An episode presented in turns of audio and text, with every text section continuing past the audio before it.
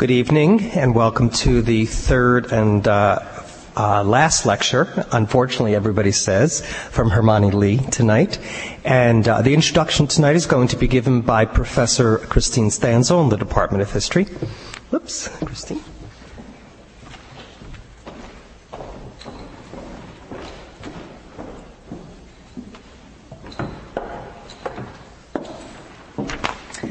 Well, I am the last introducer, and so I'm not going to recur to all of Hermione Lee's achievements.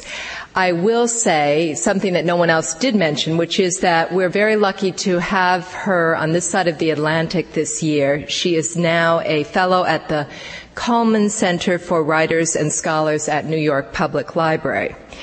And I do want to take my moment to pay tribute to Hermione's Virginia Woolf, which is, I believe, one of the most stunning biographies of certainly the last decade. And I venture, and I'm not one given to hyperbole, that it may well become one of the great biographies of the second half of the 20th century. It's great because of Hermione's gifts, but also certainly because of her subject.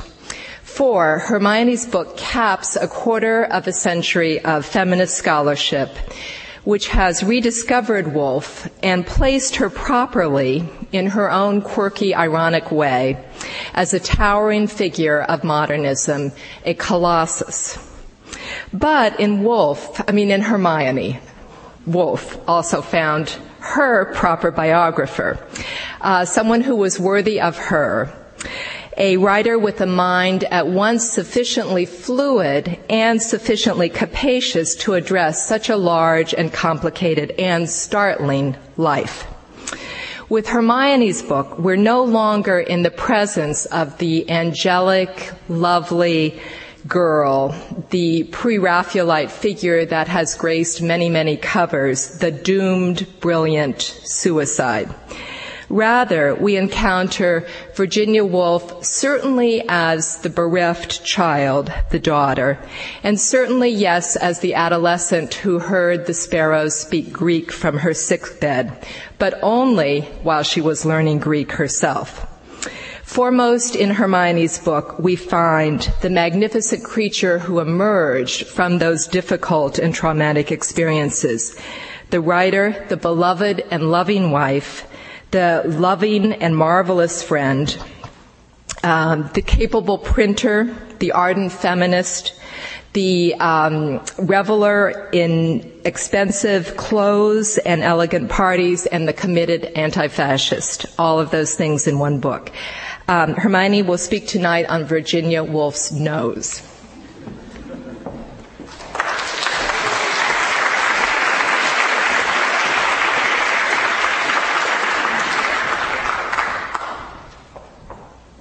Thank you very much. I want to thank Christine Stansell for introducing me, and I also want to thank my other introducers in this series of three, uh, Paul Muldoon and Deborah Nord, above all, for braving the it, a tornado. I gather there was a tornado in New Jersey last night, and it felt a bit like it. But anyway, thank you all, also, my audience, for staying with these three lectures.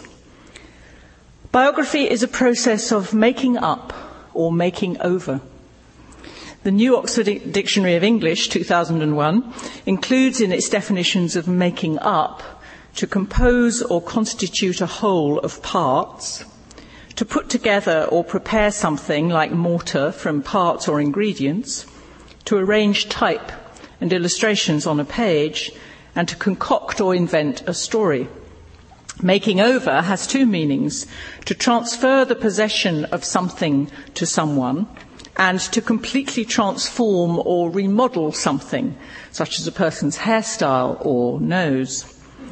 Since biographers try to compose a whole out of parts, evidence, testimony, stories, chronologies, and arrange it on the page, since they appropriate their subjects and usually attempt to create a new or special version of them, so that we speak of Edel's James or Ellmann's Joyce, and since they must give a quasi-fictional story-like shape to their material or no one will read them, these terms seem to fit.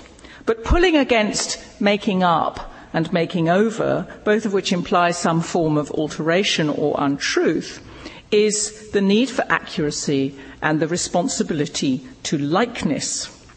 Whether we think of biography as more like history or more like fiction, what we want from it is a vivid sense of the person. The reader's first question of the biographer is always going to be, what was she or he like? Other questions like, why or how do you know or do we approve or does it matter may follow, but likeness must be there.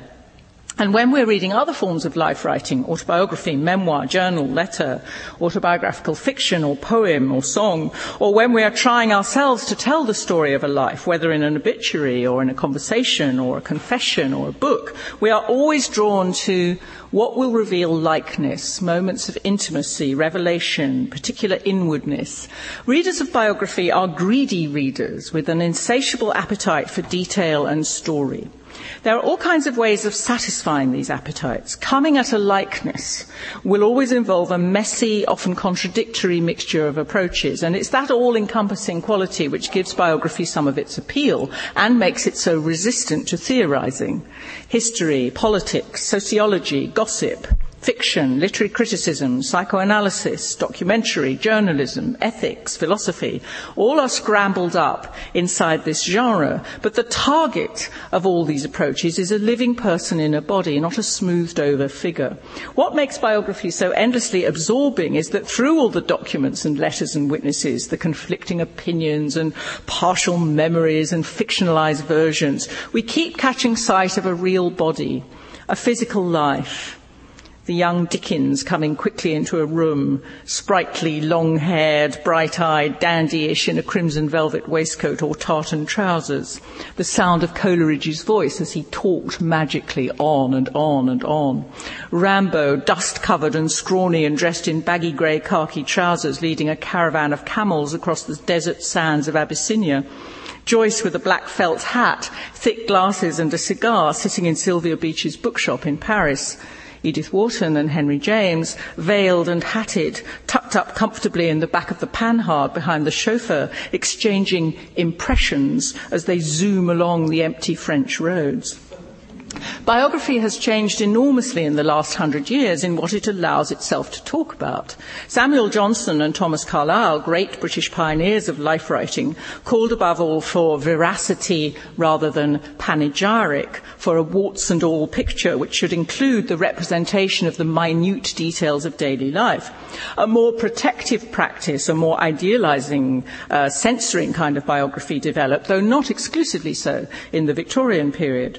But with the increasing dominance, popularity, professionalisation, and it must be added, scandal mongering of biography in the 20th century, real warts are now allowed, allowed to be included the life of the body plays much more of a part in contemporary biographical narratives. Masturbation, dental work, body odour, menstruation, gonorrhea, addictions and sexual preferences are all permissible subjects. As Virginia Woolf observed, opinions change as the times change, and one of the biographer's job is to detect the presence of obsolete conventions. All the same, from the time that Dryden, writing in the 1680s, praised Plutarch's lives for showing us the domestic lives of great heroes like Alexander in their private lodgings and their undress, the pageantry of life is taken away. You see the poor, reasonable animal as naked as, na- as, nature ever made him, are made acquainted with his passions and his follies and find the demigod a man. Ever since then, biography has always directed us to the figure of a real person in all her or his peculiarity, accidentalness, and actuality. But that imitation of reality may be put together out of all kinds of bits and pieces, contradictions, myths and mysteries and guesswork, and that's what I've been talking about. And sometimes it may seem, from the way I've been talking about this, as if chronological facts make up the least of the business. Uh, at a conference in London uh, in the 1990s, when various practitioners, myself included, were holding forth on the ambiguities and relativity of biography, the biographer of a philosopher rose to his feet and said, But there is such a thing as a fact. Once, uh, well, once we get to anything less well attested than a time and a date for tea written in a person's diary or the outbreak of the First World War, most biographical facts are open to interpretation. But they do exist, and they lie around biographers in huge files and boxes waiting to be turned into story. These facts have owners. They belong to the lives of the biographer's subject and the people whom the subject knew, loved, hated, worked with, or brought up, or perhaps met once in the street in passing.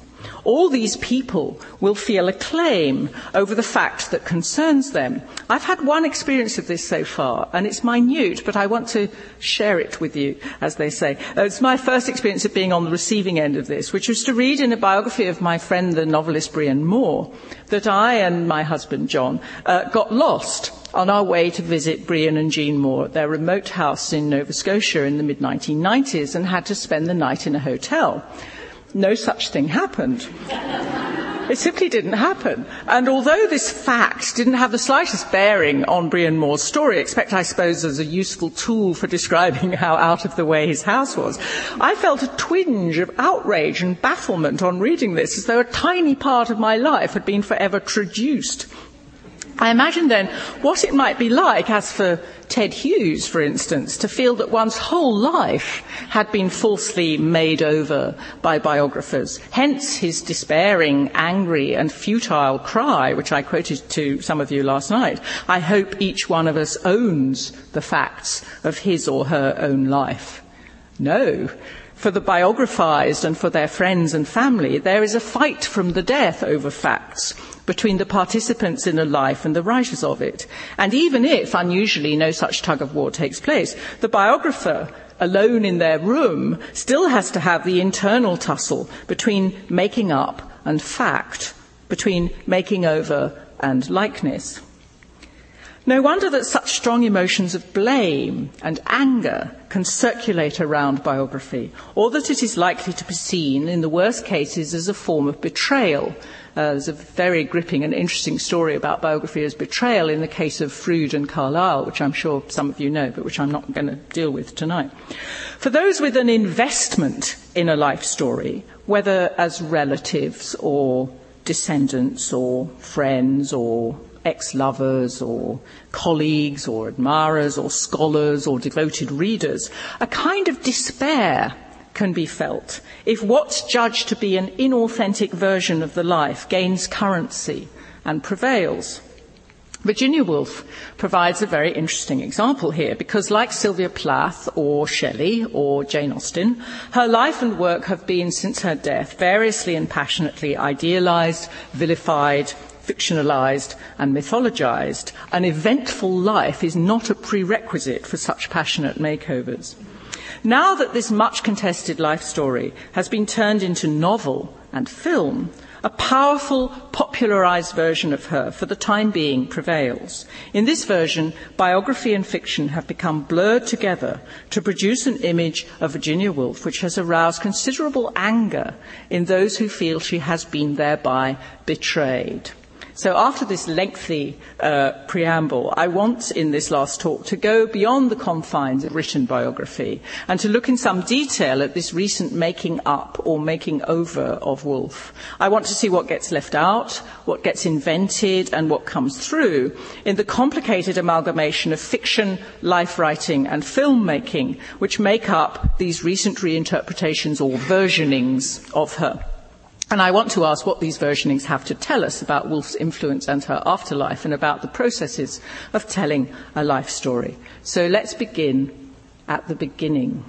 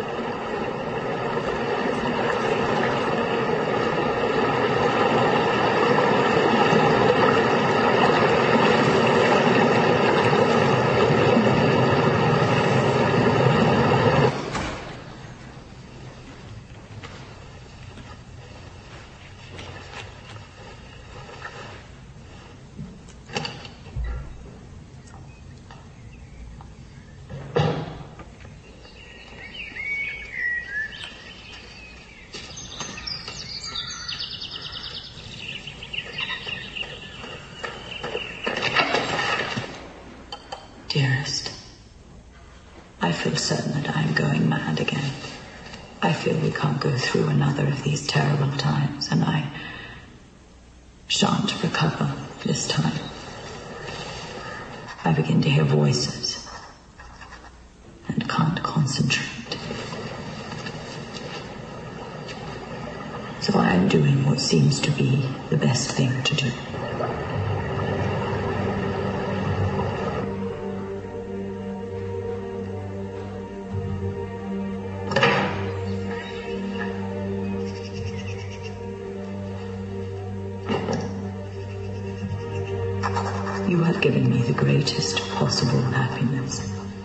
You have been, in every way, all that anyone could be. I know that I am spoiling your life. And without me, you could work. And you will. I know.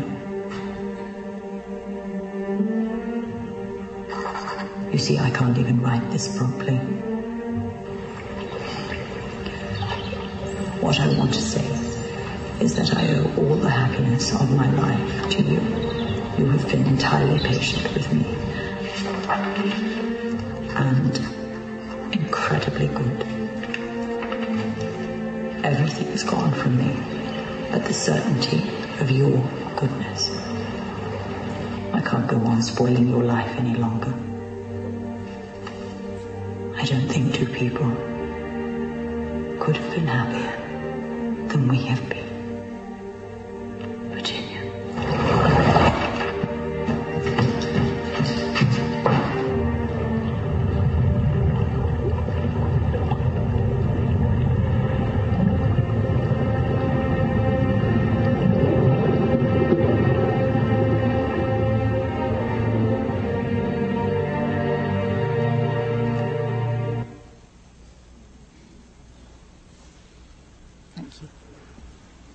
Not an eye is dry.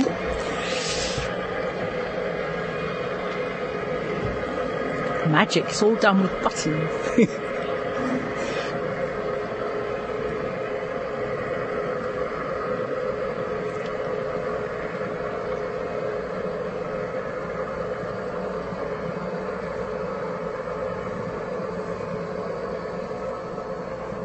Okay, that was the beginning, as you know, of the film The Hours, 2003, written by David Hare, directed by Stephen Daldry, and based on the novel by Michael Cunningham. We heard in voiceover the words of Virginia Woolf's suicide note to her husband Leonard, and we saw Nicole Kidman as Woolf, looking young and fierce, writing the note, leaving her country house on a beautiful summer day, walking determinedly in a tweed coat down the garden path and towards the riverbank, and slowly entering until she is fully immersed the green sun and shade dappled waters of a gently flowing river to the accompaniment of birds calling and a pulsating emotional score by Philip Glass. So we saw the beginning of a life story which is moving inexorably towards that death. And in the next moment that you see her in the film, uh, she's starting to write Mrs. Dalloway. So to a casual audience, the two things, uh, Woolf's writing of the novel and her suicide, might seem to be going on at the same time. As the story of Mrs. Dalloway unfolds in her mind in the film, it is entirely about the choice between life and death. The other two narratives in the film, which has three intercut storylines, and I'm going to come back to that, are also concerned with that choice. I noticed a tiny pause in the voiceover there, which took me back to the work I did on my biography of Woolf, which was one of the sources which was used by Michael Cunningham and by the filmmakers and actors. When I read uh, the manuscript of Woolf's suicide notes to Leonard, uh, in fact, she wrote two versions for him and one for her sister Vanessa, unable to stop revising her work until the very end. Uh, and I read those heartbreaking phrases. I feel certain that I'm going mad again. I feel we can't go through another of those terrible times. You have given me the greatest possible happiness. I was struck by the organization of the words on the page. Woolf had written them in short, jagged, half lines, as if she could hardly get to the end of the sentences. I reproduced the letter in my biography as it looked on her page, almost like a poem. Michael Cunningham reprinted it in the same way in his novel, and as we hear Kidman speaking the words at the start of the film and see her writing them, I don't know if you noticed, but she hesitates almost imperceptibly on one of those line breaks as if she can't quite go on.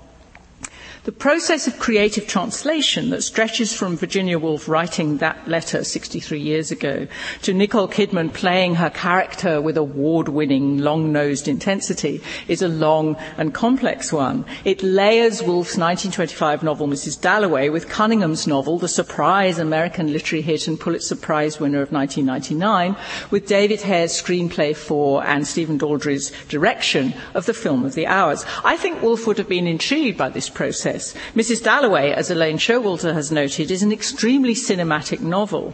Woolf was showing an interest at this time in the cinema as a new medium which could express emotions like fear without words. She wrote an essay on this in 1926 after going to see the cabinet of Dr. Caligari. She says, It seems plain that the cinema has within its grasp innumerable symbols for emotions that have so far failed to find expression. The most fantastic contrast could be flashed before us with a speed which the writer can only toil after in vain. However, in her enthusiasm for the new form, she notes that the results of adapting famous novels for the screen are, quote, disastrous to both. And her example is Anna Karenina, of which she must have seen a pre-Garbo uh, earlier 1920s version because the Garbo film comes out after this essay, and I don't know which version she saw. So I'd be, if there's a um, 1920s film buff in the audience, I'd be very grateful to know. In the film, says Woolf, we just see Anna's teeth, her pearls, and her velvet, and scenes of her kissing Vronsky with enormous succulence, great deliberation, and infinite gesticulation on a sofa in an extremely well-appointed library, while a gardener incidentally mows the lawn. In the book, says Woolf, we know Anna almost entirely by the inside of her mind. So, she says, we lurch and lumber through one of the most famous novels of the world. A salutary warning, you might think, for the adapters of a novel that itself adapted and rewrote Mrs. Dalloway. Mrs. Dalloway was the ideal novel through which to fictionalize, as Cunningham did, the life of Virginia Woolf, because it is itself so much about life writing. And if any of the rest of this talk is going to make any sense at all, I've got to now pause for a little while on Mrs. Dalloway, and uh, I do this with profound apologies for those of you who know it by heart. Early on in the novel, the aeroplane above the Mall, which the citizens of post-war peacetime London are gazing up at wonderingly and happily, loops its advertisement in the sky, writing a different message for each of them. But what letters? A C, was it? An E, then an L. Only for a moment did they lie still. Glaxo. Kreemo. It's toffee, murmured Mr. Bowley. Septimus Smith, reading these words in the sky, uh, thinks that they're a signal directed at him, though he could not read the language yet. Everyone in the novel has an unreadable life secreted inside them in layer upon layer of memory, emotion, habit, thought, and response, which the language of the novel burrows down into and excavates, but which can only be glimpsed on the surface in the simplified single letters, like the letters the aeroplane is spelling, by which we recognize each other externally. Mrs. Dalloway's maxim is that she would not say of anyone in the world now that they were this or were that. The novel describes people living extremely complex and volatile interior lives and breaking through to occasional moments of recognition, of which the most intimate and unlikely is that between the society lady and Tory MP's wife, uh, Clarissa Dalloway, and Septimus Smith, though they never meet. Woolf's working title for the novel was The Hours, which Cunningham takes as his title, and her notes to herself about the writing of the hours include this passage, which Cunningham uses as his epigraph. I should say a good deal about the hours and my discovery, how I dig out beautiful caves behind my characters. I think that gives exactly what I want humanity, humour, depth. The idea is that the caves shall connect, and each comes to daylight at the present moment. As usual, when she's working on a new novel, it's the issue of form that most concerns her or that initially concerns her. And she'd set herself a challenging task to write the story of an unremarkable woman in London, to link together two utterly different post-war lives with no apparent connection, and to, and to contrast, as she put it, the world seen by the sane and the insane side by side. In a deliberate allusion to Joyce's Ulysses, which Woolf disliked but had read at least parts of with care and concentration, the novel takes place on a single day. On this day, a middle aged, unemployed, married, wealthy, upper class woman who has just recovered from an illness has an unexpected reunion with the man who wanted to marry her and gives a party. A young man, a young married man of a lower class who has fought in the war and is suffering from dementia, sees his doctors and kills himself. The narrative weaves between the two without their ever meeting. The day's progress is marked by the striking and chiming of bells, which somehow seem to relate to or embody the characters, and hence her working title. A variety of strategies are used to link the two main stories and to bind the characters' separate lives into a whole shape. Like Proust's long novel, À la recherche du temps perdu, which Woolf admired, also much concerned with memory and time, it culminates in the giving of the party at which the hostess hears the news of the young man's death and some sense of conclusion is reached, although the party itself, as in Proust, is a disappointment. As the hours go past and the story of the day unfolds, a fluid, flexible narrative weaves between inner and outer, past and present time, immediate and imagined experiences, spaces, places, and minds. Character is as important to her as form. All Woolf's essays on modern fiction, written mostly in the years leading up to Mrs. Dalloway, are about what new tools can be used by the modern fiction writer to create character. She sees fiction as a form of life writing. But she is at pains not to write autobiographical fiction, though many of her own emotions and experiences, including her breakdowns, get into this novel. Clarissa Dalloway, a rather superficial, charming, poorly read, apolitical, conservative woman in her early 50s, with a teenage daughter and a smart house in Westminster, is nothing like Virginia Woolf, though she shares her intense memories of childhood, her sexual ambivalence and, and anxiety, uh, her strong emotions for women, her need for both solitude and society, her preoccupation with illness and mortality, and her passionate love for the life of the city. Clarissa's interior life is at odds with the conventional establishment figure we see on the surface. We're made aware of this inner life as Mrs. Dalloway does the ordinary things a woman of her class and time would do buying flowers, crossing the road, reading a message by the telephone pad, changing her clothes, mending her dress, getting ready for her party. This is the female domestic trivia that in a room of one's own, Woolf would wryly argue has been thought less important as material for fiction than male subjects such as waging war or playing football. Clarissa Dalloway has a vivid, strong, eager love of life, which has nothing to do with religious faith, but connects her to her mystical sense of a form of immortality through memory and places. She detests coercion or bullying, those who want to force your soul or impose belief or obedience. This applies to the love and religion of Doris Kilman, her daughter's companion, of whom she is scornful and jealous, the psychiatric methods of the mental doctor, Sir William Bradshaw, a guest at her party, and the demanding infantile love once offered by Peter Walsh. Clarissa seems edge on to the world she observes. This links her to the novel's other main character, Septimus Smith. The novel's narrator, hovering between its characters, says, This late age of the world's experience had bred in them all a world of tears. Septimus, himself dry eyed throughout, is the victim of this late age of the world's experience. An estate agent's clerk in his 20s, married to an Italian girl who makes hats, he went to war in 1914, fought through it till 1918, and saw his best friend, Evans, killed. Septimus survives, but he can't feel anything. He is hallucinating visions of the dead and he has paranoid delusions that messages are being sent for him, to him, to, for him to broadcast.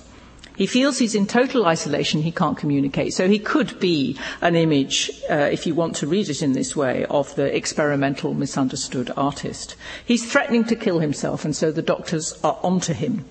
Septimus's single story embodies all the terrible deaths and losses of the Great War that underlie the surface of the novel. Septimus, far out on the edge of the normal world, violently enacts the social critique which Woolf wanted her novel to contain. His presence exposes the social complacency, the class divisions, the hypocrisy and exclusions of conservative post war England, which are all sharply caricatured in the novel. And these seem to crumble away in the light of Septimus's apocalyptic visions, triggered by the traumatic force of what he's witnessed in the trenches. So, through the shimmer and glitter of 1920s party going London, pushes up all that terror, despair, and grief. Septimus's dementia and its treatment links him to Clarissa through the figure of Sir William Bradshaw, the eugenicist incarcerator of the mentally ill, who makes a tidy profit from his patients.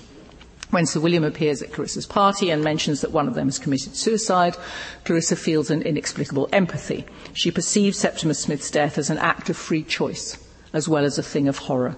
In a sense, he does it for her. The original plan for the novel was that she was to kill herself, or perhaps merely to die at the end of the party. That's Virginia Woolf's retrospective account of what she had planned. And that's the authorial choice which also interests Michael Cunningham.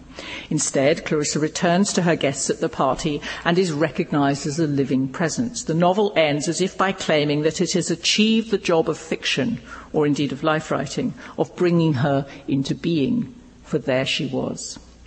Mrs. Dalloway is a modern novel in several senses. It's published in 1925, in the middle of the decade of the greatest experiment in modernist writing. It's contemporaneous, written between 1922 and 1924, and set on a Wednesday in June 1923. It treats very difficult subjects madness, shell shock, bisexuality, sexual repression, maternal jealousy, the catastrophic effects of the war in a suggestive and ironic and unpolemical way. It makes bold experiments with fictional form. It tells a whole history of a class and a society, even a country, on the basis of a single day in the life, not the methods of a Victorian or Edwardian novel. And it uses the present moment in the life of an ordinary woman, defined only by her married status and her surname in the title, as the centre for its meditation on life and death. What does Michael Cunningham do with this contradiction in terms, a modernist classic? First and boldly, he sets it in America. Although Woolf never crossed the Atlantic, she once wrote a surreal, fascinated fantasy called America Which I Have Never Seen. And she might well, I think, have made the journey had she lived. It was a brilliant stroke to move the story of Mrs. Dalloway from London to New York with all the excitement of city life transferred to the streets of Manhattan. Woolf's pleasure in the bellow and the uproar, the triumph and the jingle of life London this moment of June becomes Cunningham's stirring New York, the royal and shocking of it, its racket and intricacy. Hard to tell their styles apart in those quotes. Cunningham sees that Mrs. Dalloway is a book in love with a city. It was written during the time that the Woolfs moved in early 1924 into Bloomsbury from Richmond, the quiet suburb where they'd been living since 1913 because of her breakdown and illness. London means life, the suburbs are a living death. The city is where the party is going on. She wrote rejoicingly in her diary, the whole of London, music, talk, friendship, city views, books, publishing, something central and inexplicable. All this is now within my reach as it hasn't been since August 1913. Woolf's novel famously begins, Mrs. Dalloway said she would buy the flowers herself. Cunningham's novel begins twice, once with Woolf's suicide and once with Mrs. Dalloway setting out to buy the flowers. But in this case, Mrs. Dalloway is a nickname given to a bisexual New Yorker, Clarissa Vaughan, by her friend and one-time lover, the writer Richard Brown, who is terminally ill with AIDS at the end of the 20th century. This Clarissa is 52, like her namesake, but unlike her, she is not married to Richard Dalloway. She lives with a woman called Sally, named after Mrs. Dalloway, Sally Seton, who was the intimate friend of Clarissa's youth. Like the original Mrs. Dalloway, Clarissa Vaughan is giving a party a party for her dying friend to celebrate his winning a literary prize for his novel, whose subject is a woman who commits suicide. There are two other narratives in the hours. One is the story of a suburban American housewife, Laura Brown, pregnant with her second child, who lives with her obtuse but loving husband just back from the war and her anxious, overdependent little boy in a Los Angeles suburb in 1949. So, like Mrs. Dalloway, this is a post war story. In a last twist in the novel, the little boy turns out to be the writer Richard Brown, whose mother did not commit suicide but did abandon him. On the day we see her, Laura Brown is sleepwalking through her ordinary life, which just now consists in trying to make a cake for her husband's birthday party. But she is fighting against a strong sense of unreality, worthlessness, and longing for death. And she is reading Mrs. Dalloway. Michael Wood, in his review of the hours, observed that the chief difference between Mrs. Dalloway and the hours is that no one in the first novel can have read the second, whereas almost everyone in the second seems to have read the first.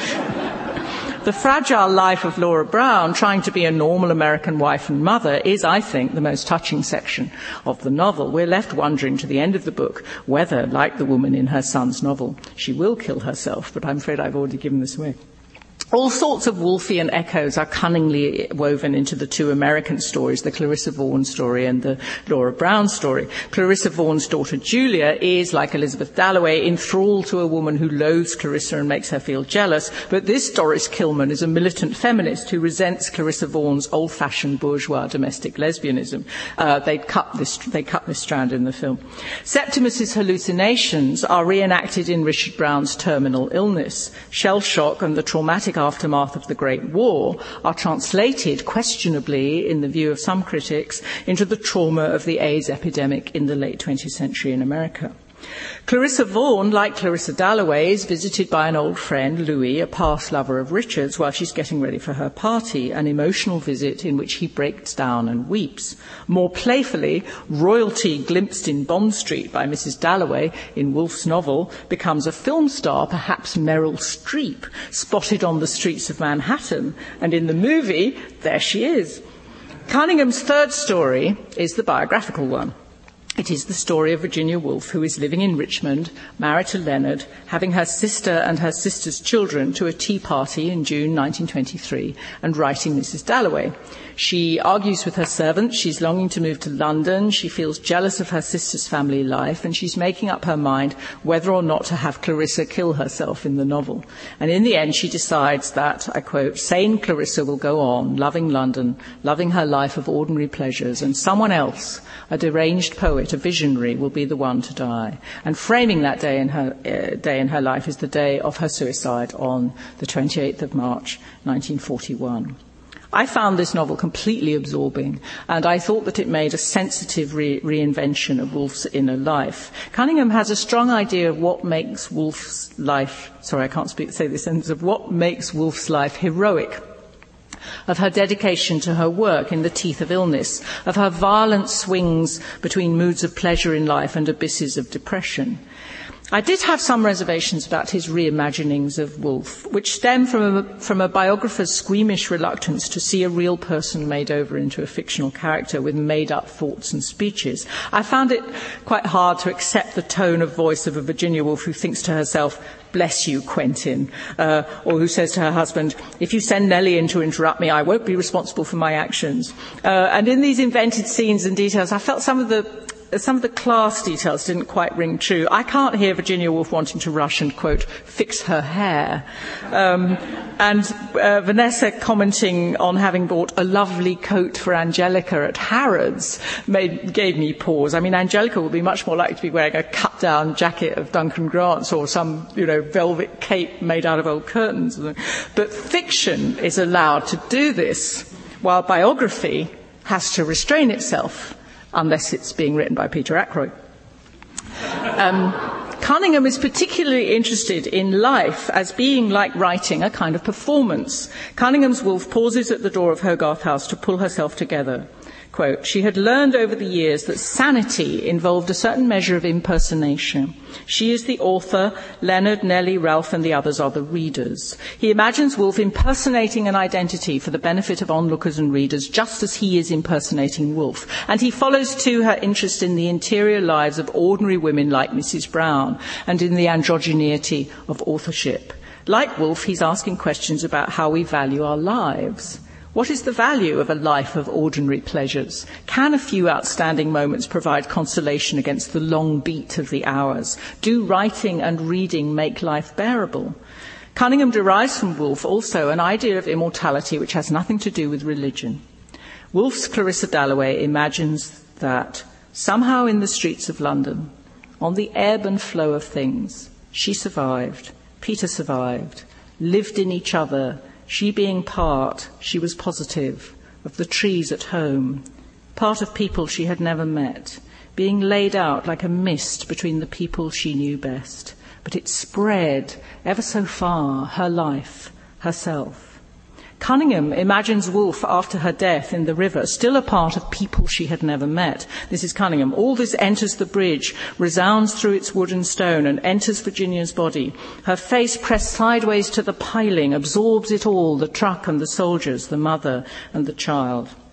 The Hours isn't an imitation exactly or a rewriting. In fact, this genre of book is very hard to define. Michael Wood calls it a haunting he says that The Hours is haunted by Mrs. Dalloway. The relationship between the two novels, he says, goes beyond illusion and even beyond the modernist habit of borrowing previous literary structures, which T.S. Eliot called the mythical method. I kept trying to find terms for this. Um, I mean, you may be able to help me with this, but none of them seem quite right. It's not a sequel a variation on a theme, a pastiche, no, a parallel, a plagiarism, a caricature, an homage, maybe, a transposition. Well, it's a making up and a making over. The making over of Woolf's life and work takes a different shape in the translation of the novel The Hours into screenplay and film. The film of the hours, uh, if you just take the biopic part of it, uh, is vulnerable to charges of vulgarization, inaccuracy and sentimentality. Certainly its presentation of the social details of Woolf's lives was an irritant to this biographer. I thought Hogarth House and Monk's House um, looked much too grand and elegant in the film, more like Edith Wharton's house actually, than the bohemian, messy, colourful Bloomsbury. They have servants in matching uniforms who are much too smartly turned out, though the battle between the servants and their uh, difficult mistress is well done. Vanessa Vanessa Bell, in a fine, spiteful performance by Miranda Richardson, is absurdly posh. She's a sort of high society lady. One couldn't possibly imagine picking up a paintbrush ever. Uh, and this brings me at last to the nose.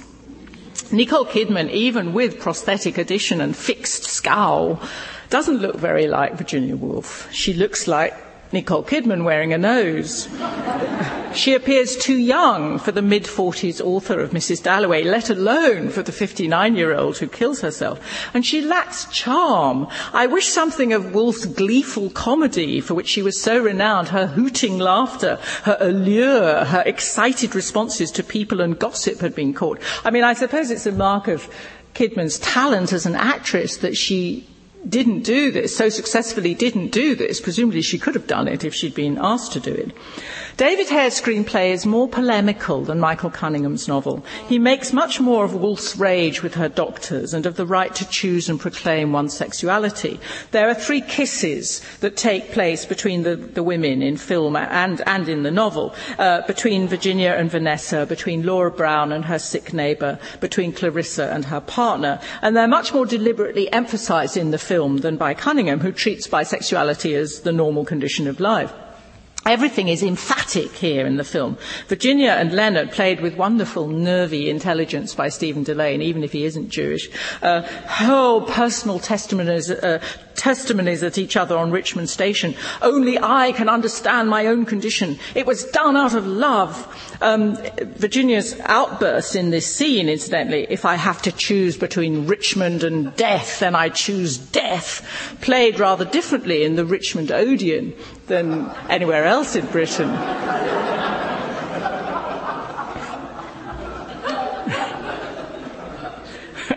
In the big scene for Meryl Streep, it is Clarissa Vaughan, not as in the novel, the old friend who is visiting her, who breaks down in hysterical tears while she's getting ready for her party. I mean, it's a wonderful sort of culinary scene where she's making six souffles at once and then has this tremendous crying fit. This sentimental expressiveness is in strong contrast to Woolf's own fiction, one of whose most striking and alarming qualities is its inhibition. All the women in the film are on the edge of breakdown. All the emotional life is raging away on the surface, not, as in Mrs. Dalloway, breaking through convention and guardedness. The acting and direction play up feeling for all they are worth. There are a great many scenes with long emotional looks, tear-filled eyes, forgiving hugs, and expressions of love. It's very refreshing to find a caustic cameo performance in the New York Flower Shop by Eileen Atkins, who, of course, is more usually seen as Virginia Woolf. The central biographical travesty of the film is that for all its polemical earnestness about the mistreatment of mental illness and the constrictions imposed on Woolf after her breakdown, it evacuates Woolf's life of political intelligence or social acumen, returning her to the position of doomed, fey, mad victim. I wish, for instance, that she could have been seen setting type at the press alongside Leonard, as she so often did, instead of wandering off for gloomily creative walks on Richmond Hill. I wish that the idea of creativity didn't consist in an inspirational flash of the first sentence leaping to the novelist's mind, shortly followed by the whole book. That's not how Woolf wrote Mrs. Dalloway. She spent about three years revising and re-revising this book, and actually the beginning she first started with was not the one she ended up with. I wish that to the inattentive viewer it didn't look as if Virginia Woolf committed suicide just after finishing Mrs. Dalloway. And sure enough, one short review of the film on a website called filmcritic.com reads, mentally ill author Virginia Woolf, Nicole Kidman, is on suicide watch in 1920s England as she pens her novel Mrs. Dalloway. Above all, I wish her suicide hadn't been transformed, as you saw there, into a picturesque idyll. Woolf was no Ophelia. She drowned herself on a cold day in March in a dangerous, ugly river where the water runs so fast that nothing grows on the bare banks. She was wearing an old fur coat, Wellington boots, and a hat held on by an elastic band. Whether she jumped or walked, dropped under or struggled, we don't know. I interviewed Stephen Daldry in the Oxford um, in, in, a cinema in Oxford um, when the film came out, and I challenged him about this version of the suicide, to which he responded, We only had Kidman for four weeks in June. and we couldn't exactly strip the trees, could we? However, I must stop being satirical about it because there is something in the film. Uh, where novel and film come together in an impressive tribute to Virginia Woolf, I think, is in their eloquence about a subject which so many years after Mrs. Dalloway and the death of its author is still a highly problematic one. And it is can we choose whether to live or die? It is possible to die. She or anyone could make a choice like that. It is a reckless, vertiginous thought, Laura Brown thinks in the novel. In all three narratives, a decision is being made about suicide, and that's true of the novel and the film.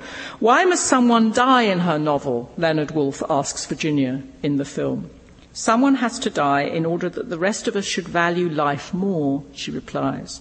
Laura Brown puts the vertiginous thought behind her and goes home, at least this time, to her family. Richard Brown, before he slides out of his top floor window, tells Clarissa that he has stayed alive for her, but now she must let him go. How should we treat death?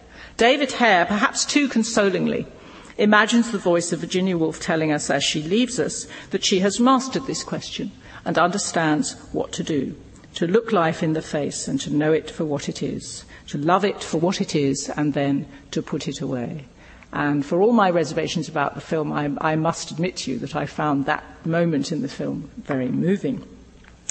The film of the hours gained enormous publicity and won some prizes, and it sent readers back in droves, not only to Cunningham's novel, but also to Mrs. Dalloway, which for a short time became the number one paperback on Amazon's sales list, the first time Woolf's novel had ever been a bestseller.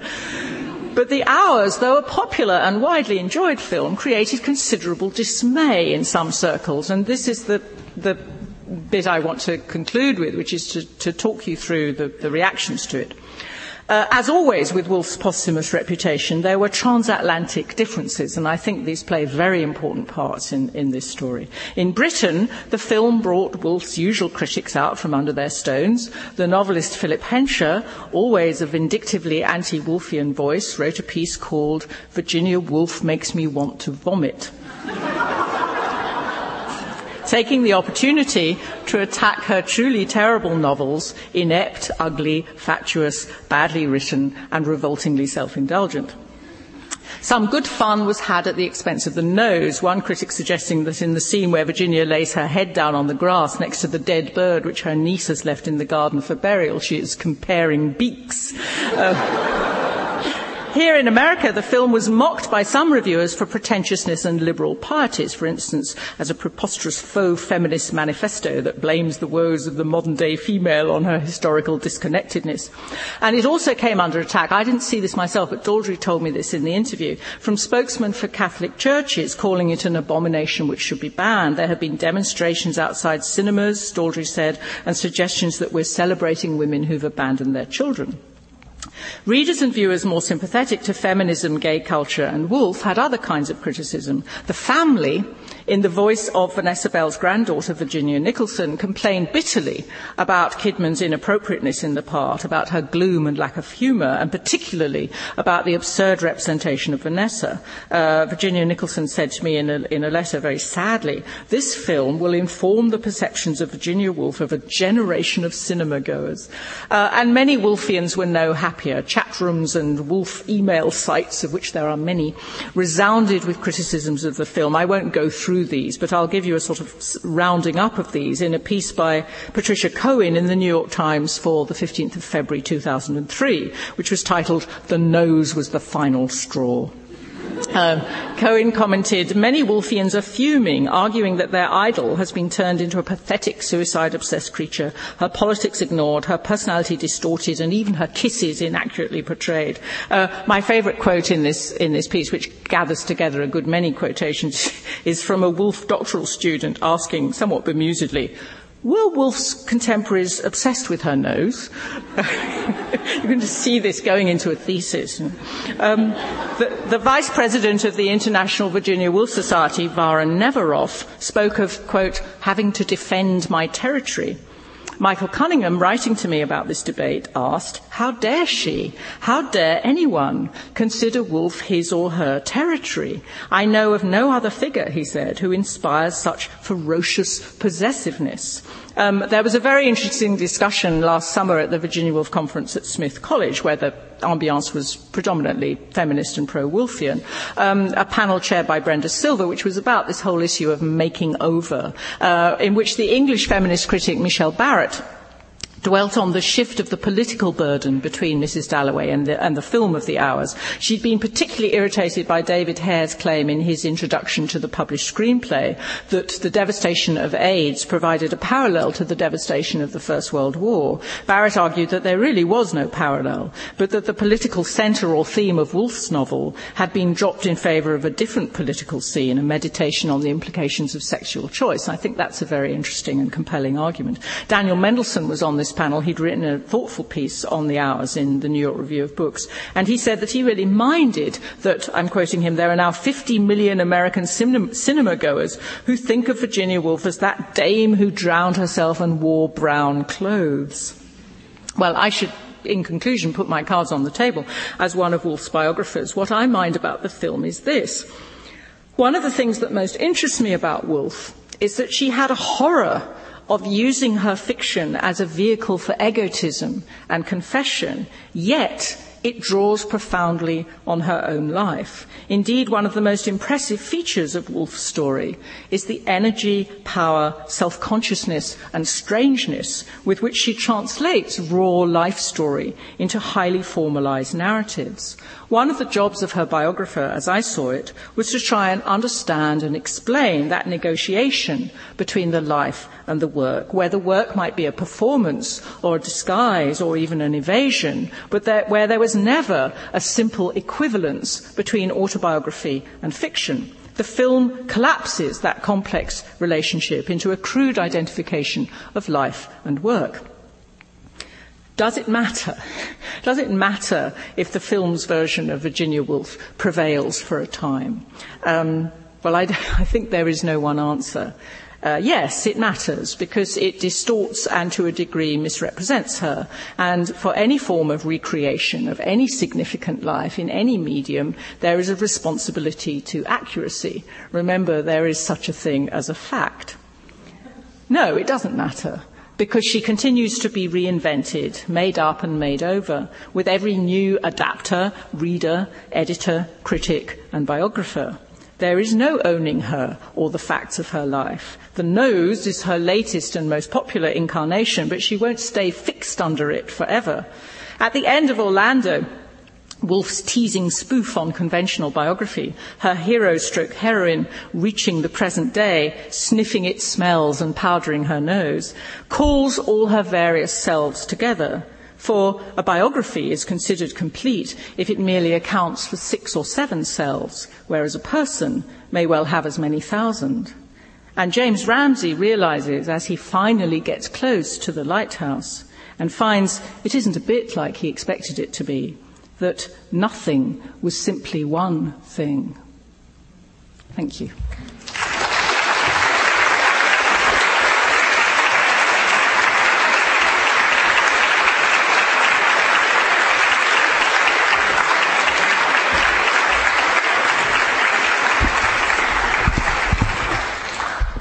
Thank you very much. Um, so now we've come to the finale. I've already heard some of the uh, people in the audience that they're disappointed they won't be able to come back again tomorrow night. Um, and the floor is open for questions for Professor Lee. Please sit down. Don't stay. Oh, Don't sorry. stay. It'll take too long. Okay. there aren't any questions.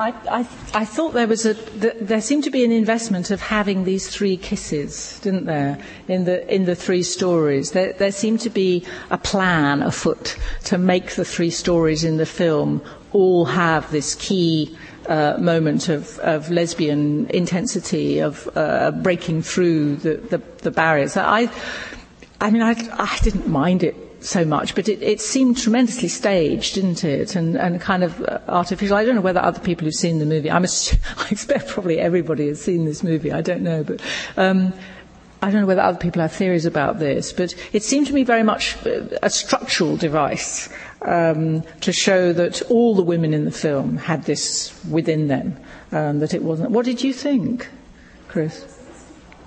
Hmm. Sorry, there's a mic there. Do you want to? Did you hear the que- Did you hear that question? What? Yeah, about the kiss between Virginia and Vanessa. Yeah.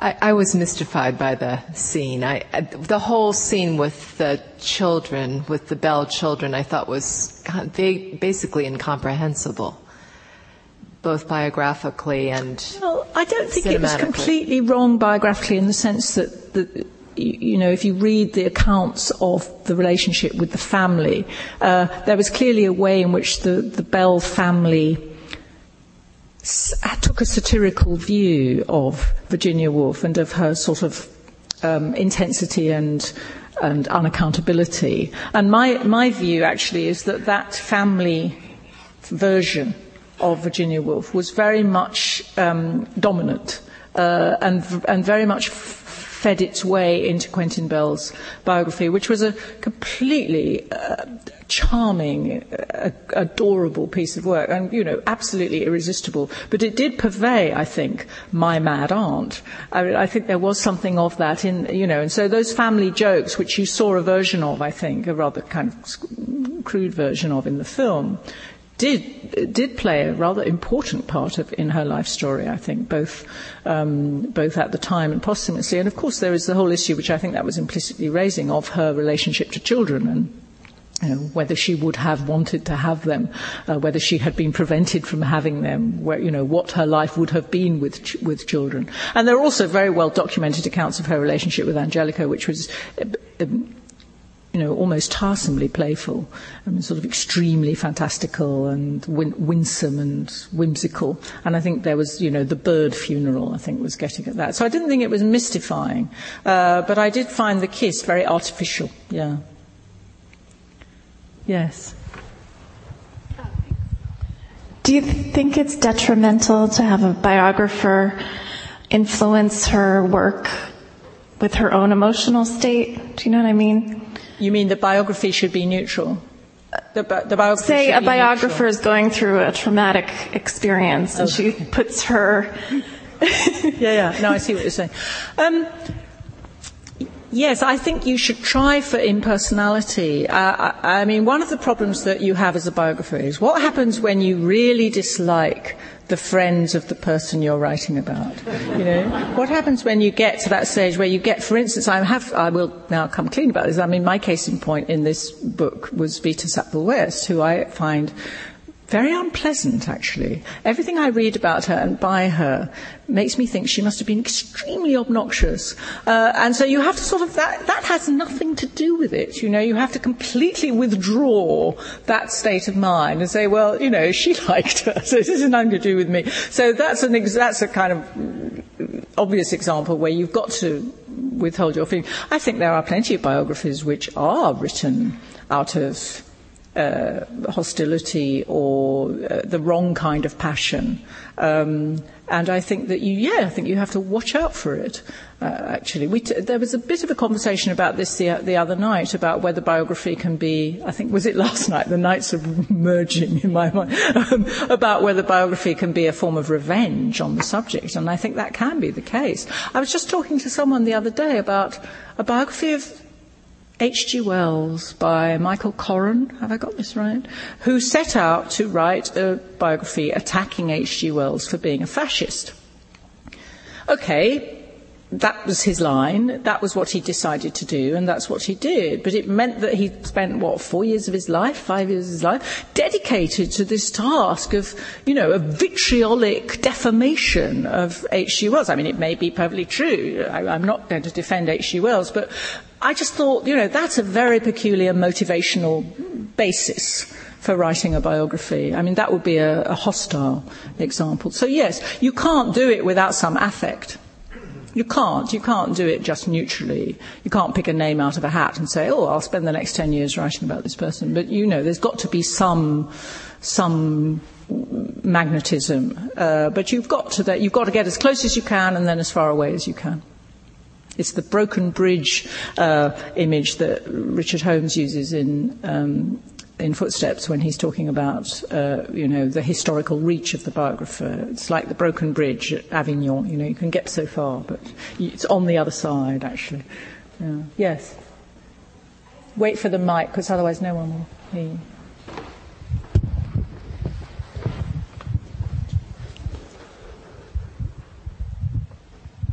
Thank you.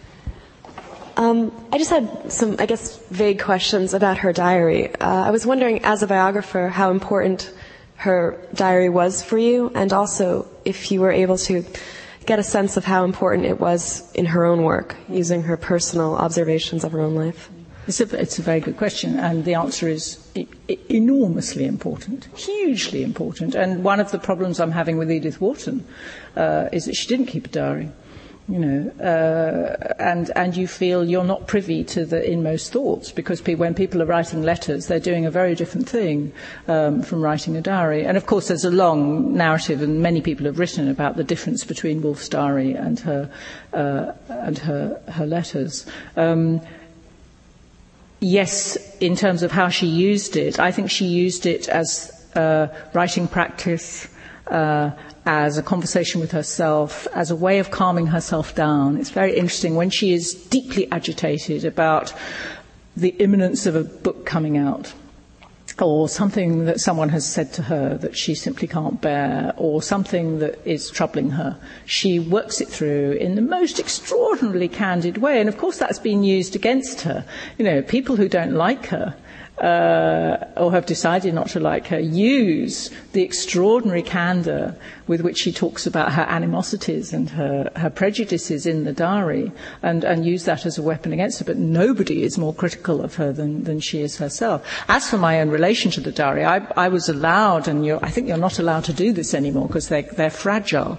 I was allowed to read the um, original copies of the diary, which are in the Berg uh, collection in the New York Public Library. And they're not, you know, they're not like Letts desk diaries with dates on. They're small, uh, um, quite slim um, notebooks which she would bind in her own coloured copies. And she doesn't keep it every day, and uh, she sometimes runs one year from one booklet to another. And um, uh, I will never forget the experience of, for the first time, holding in my hand the diary book, which of course is no shorter than the other diaries. It's the same weight in your hand uh, for 1941 and turning over the pages and getting uh, to the last entry on March the 28th, 1941. And I found myself turning over the pages. I found myself continuing to turn these blank pages. It was a very peculiar moment. I don't know what, what I was hoping for or doing. Um, so, yes, prof- profoundly important uh, to me and to her. yeah. Yes. Will email, uh, email, yeah. absence of letters have a significant effect on future biographies? Yes. Next question. I never know what to do with that question. Yes, it will. Yeah. And I guess some, there'll be people whose life's job it will be to go back into, um, you know, into whatever it is and bring whatever it is out. I can't answer this question. Give me one more question. yes, thank you. Um, I was wondering, oh, sorry, what you thought about the movie's portrayal of her relationship with her husband um, and the novels, um, the hours portrayal of. Yes. Well, I, th- I suppose I thought that was the best thing about it. I mean, what, one of the things I was trying to say in this talk was that I think that the movie was too full of expression.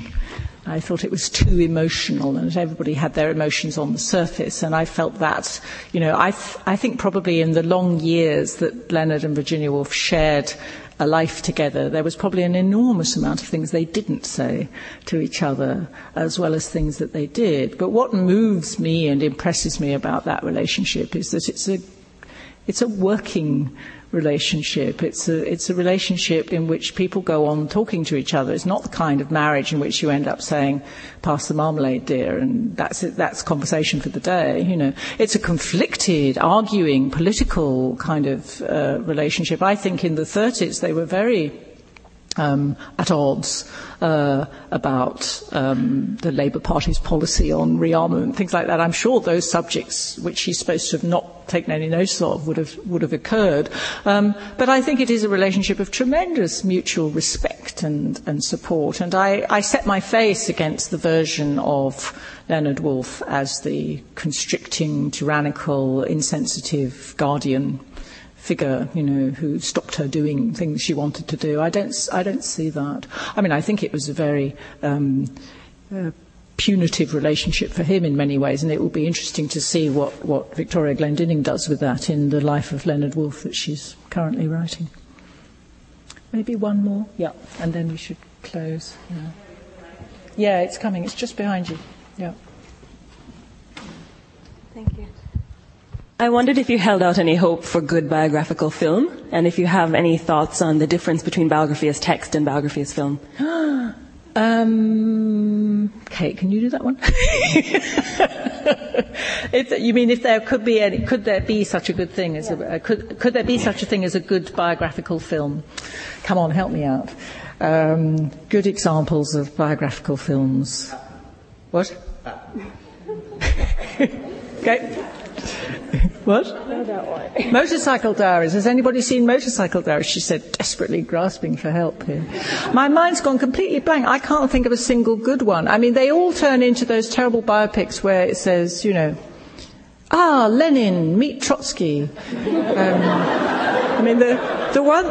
The one that springs to mind, actually, as a, I'm sorry, this is the absolute non-answer to your question, is that indescribable film of called The Music Lovers. Do you remember, does anyone remember that film? I think the script was by Melvin Bragg and it was produced by Ken Russell and it was about the life of Tchaikovsky. And it had that terrible problem that you have if you're writing the life of an artist, which is what do you do when they're thinking about, when they're composing? Because they're just sitting there. And Orlando, of course, is very, very funny about this. There's a wonderful riff in Orlando about how you describe the life of the writer. He sat, he sat, he wrote, he wrote. Uh, we want our money back, say the purchasers of this book. And so Tchaikovsky, you know, so you get people doing this a lot. I mean, um, Ken, Ken Russell, those films of Delius were very good at that. You know, lots of fantastic imagery for showing what's going on in the mental processes.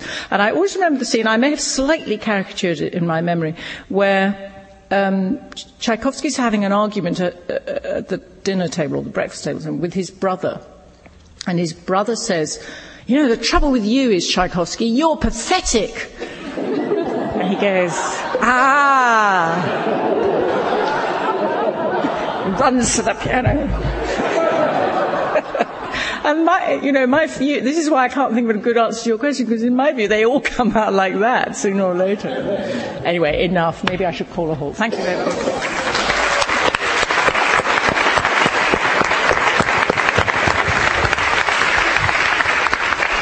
Thank you. Thank you very much. And uh, the next public lecture will be next Tuesday night here uh, with uh, George Dyson. Thank you and good night.